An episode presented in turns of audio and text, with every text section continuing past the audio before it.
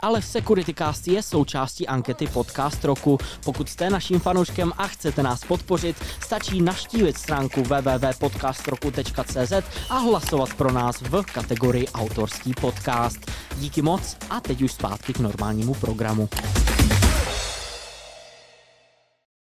Ředitelství silnice a dálnice minulý týden v úterý stalo terčem kybernetického útoku. Spousta médií si pak eh, tenhle výzkum nebo tuhle zprávu převzala, takže podle jejich slov je možné na vypnutý iPhone nahrát malware. Skupina Conti oficiálně ohlásila konec své činnosti.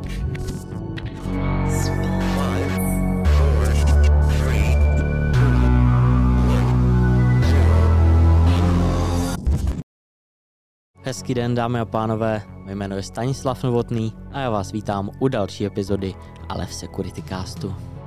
Ředitelství silnice a dálnice minulý týden v úterý stalo terčem kybernetického útoku. Informovala o tom ČTK nebo třeba NUKIP. Jan Riedl, mluvčí ŘSD, k tomu útoku v úterý prozradil, že se odehrál mezi čtvrtou a pátou hodinou raní. Projevuje se tím, že je nedostupný web ŘSD a web dopravníinfo.cz. Bohužel je stále nedostupná i asistenční služba. Mělo se údajně jednat o ransomware útok, ale klasicky žádné uh, další bližší detaily k tomu útoku neznáme. Uh, jeho dopady jsme ale mohli zaznamenat všichni. Po nějakou dobu totiž nefungovala uh, bezplatná asistenční služba, linka pro řidiče, nástroj pro administraci veřejných zakázek nebo třeba webové portály provozované ŘSD.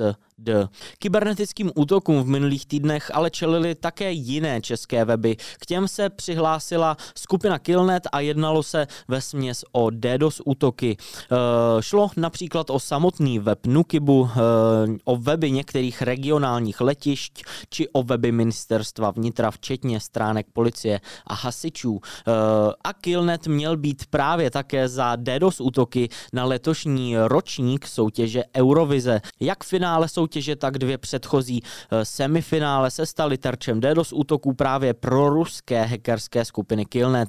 Takové prohlášení vydala italská policie. Skupina Killnet se ale ve svém příspěvku na Telegramu eh, proti tomuhle tvrzení ohradila eh, a uvedla, že za tímto útokem nestojí. V reakci na tohle obvinění italské policie následně skupina Killnet vyhlásila válku právě italské policii a dalším deseti eh, blíže nespecifikovaným zemím. Jestli přímo za tímhle útokem na Eurovizi stál Killnet, to asi nezjistíme, každopádně poslední týdny je tahle skupina, co se týče DDoS útoků, velmi aktivní. 12. května publikoval akademický tým z univerzity v Darmstadtu výzkum, který se zabýval zkoumáním možností zneužití bezdrátové komunikace na vypnutých iPhonech. Krátký příspěvek k tomu tématu vydal na portálu rud.cz taky kolega Honza Kopřiva. Já si ho tedy dovolím eh, přečíst. Eh, autoři výzkumu ve svém článku informovali o tom, že i po vypnutí iPhoneu zůstávají vybrané komponenty, mimo jiné Bluetooth čip, funkční až 24 hodin v rámci takzvaného low power modu. Přičemž tento mechanismus slouží pro nalezení zařízení a s pomocí funkce Find My. Eh, vzhledem k tomu, že integrita firmwareu Bluetooth čipu není zajištěná nebo ověřená s pomocí jeho podpisu, byli výzkumníci schopni na jailbreaknutém zařízení tento firmware modifikovat a prokázat tak, že by hypotetický útočník s plným přístupem k zařízení mohl do firmwareu vložit i škodlivý kód, s nímž by bylo možné interagovat i po vypnutí zařízení. Spousta médií si pak eh, tenhle výzkum nebo tuhle zprávu převzala, takže podle jejich slov je možné na vypnutý iPhone nahrát malware, což je asi hypoteticky pravda, eh, tedy je to pravdivé tvrzení, ale vynechává jeden docela důležitý fakt. A to, že ten útočník, eh, hypotetický útočník, by musel k tomu zařízení mít plný přístup a navíc by ten iPhone musel být jailbreaknutý. No a tak nechám asi posoudit vás, jak moc využitelný. Si myslíte, že by byl nějaký tenhle uh, hypotetický útok při nějakém reálném scénáriu plánování uh, tohoto typu útoku? Každopádně ten výzkum je velmi zajímavý, nechám ho v popisu videa, uh, stejně jako odkaz na postřehy z bezpečnosti, které psal právě můj kolega Honza Kopřiva, ke kterým se ještě na konci jednou vrátíme.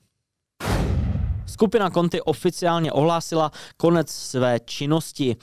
Tohle Ukončení činnosti ze strany Conti však neznamená ukončení ransomwareových operací ze strany členů téhle skupiny. Eh, dle dostupných informací totiž měla skupina Conti místo takového toho velkého rebrandu, kdy se nějaká skupina chce dostat z hledáčků eh, většinou policejních orgánů a tak eh, se rebranduje na jinou ransomwareovou skupinu, tak místo tohoto se skupina Conti rozhodla navázat spolupráci s menšími ransomware skupinami. V rámci toho partnerství, tak získají uh, menší ransomware uh, skupiny, uh, příliv zkušených pentestrů, vyjednavačů nebo třeba operátorů právě z ransomwareové skupiny Conti uh, a Conti tak získá mobilitu a větší možnost vyhýbat se právě policejním orgánům a to tím, že se rozdělí na tyhle menší buňky, které jsou ale řízené centrálním vedením. Zpráva od Advanced Intel vysvětluje, že Conti spolupracuje s řadou známých operací ransomwareu, jako třeba třeba Hello Kitty, Avos Locker, Hive, Black Cat, Blackbite a další. Eh, útoky pod jménem eh, ransomware skupiny Conti už tedy asi moc výdat nebudeme. Eh, můžeme ale třeba čekat navýšení počtu úspěšných útoků právě těchto menších ransomwareových skupin, které jsem zmiňoval.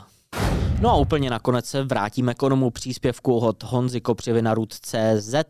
V něm totiž upozorňuje na zajímavé materiály, které publikovala CISA.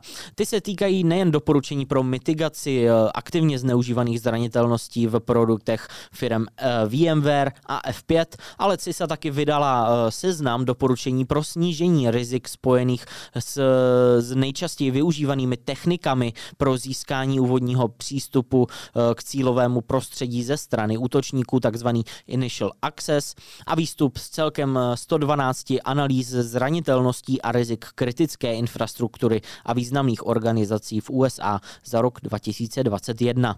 Podle Honzy může být hlavně ten poslední zmiňovaný dokument zajímavý i pro organizace právě v České republice, vzhledem k tomu, že uvádí seznam taktik a technik útoků, které jsou v současnosti dle CISA nejaktuálnější a na které eh, tak může být smysluplné se zaměřit. Eh, s Honzou Kopřivou tohle téma určitě otevřeme i příští týden, kdy natáčíme další epizodu eh, schrnutí měsíce. Eh, pokud jste tedy ještě neviděli tu první, tak je na čase to napravit. Jedná se o, o, o epizodu číslo 106. No a to je ode mě dnes všechno. Já doufám, že jste se něco zajímavého dozvěděli. Budu se na vás těšit příští týden. Hlasujte eh, pro nás eh, v anketě Podcast roku a dejte odběr našemu YouTube kanálu. Díky moc eh, za týden naslyšenou.